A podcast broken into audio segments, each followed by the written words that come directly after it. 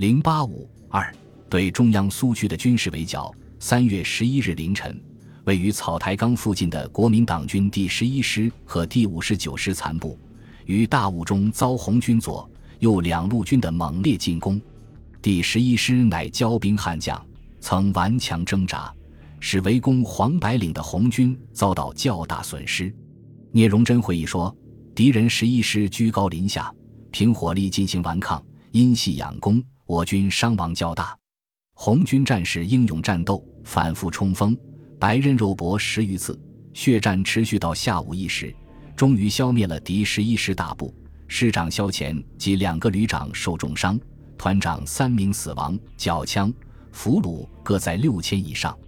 当国民党军第十一师遭红军围歼时，第九师一个团和五十九师残部在罗卓英督令下曾积极进行援救。二十一日晚七时许，朱德、周恩来电令，各兵团应不惜一切疲劳，成夜消灭东北敌人，以便打敌增援部队。诸兵团统由彭腾指挥。红军遵令成夜追击，又消灭敌第十一师一部及东北之第九师一小部，第五十九师余部亦被消灭殆尽。第十一师被歼以后，陈诚所率的中路军各部队纷纷后撤，转为守势。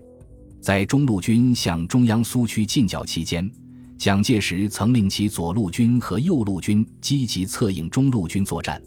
但是，这两路军队同蒋介石之间矛盾很深，各自为保存实力，不愿积极配合，加上苏区军民广泛开展袭敌扰敌活动，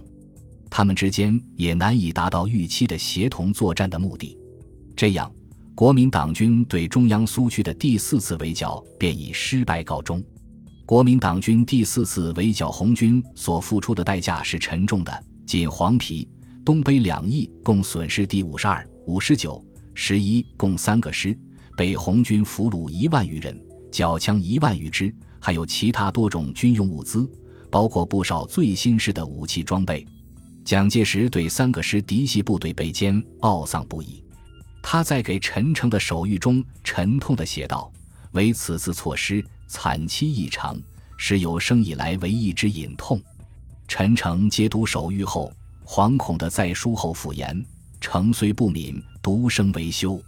向来飞扬跋扈的罗卓英在致富商住院的萧乾信中说：“昨今两日俯视富商回来之官兵，没人类不敢外流者，恐伤部下之心，堕部下之妻耳，并称应在今日已成党国之大罪人。”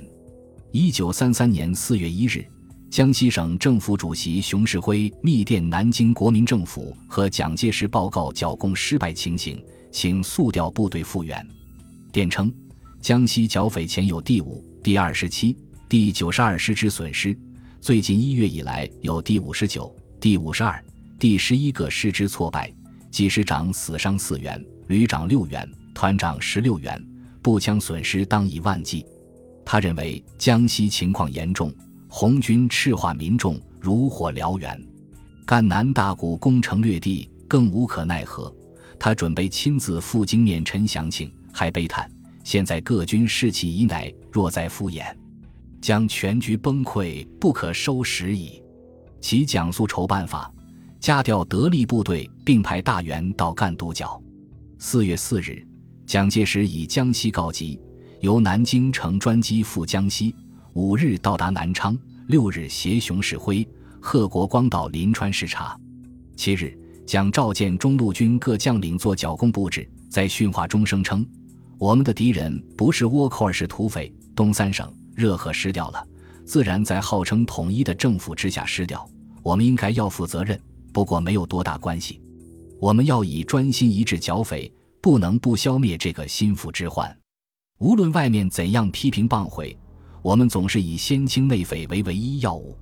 四月十日，南京国民政府军事委员会惩处在宜黄、东北一带围剿失利长官、中路军总指挥陈诚骄矜自擅，不遵意图，将一级记大过一次。第五军军长罗卓英指挥失当，决心不坚，革职留任。第十一师师长萧乾交金疏忽，记大过一次。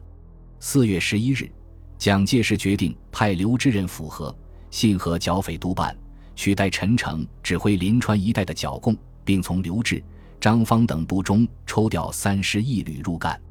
这表明，蒋介石、国民党虽在围剿红军和苏区的战争中屡遭失败，仍不肯改弦更张，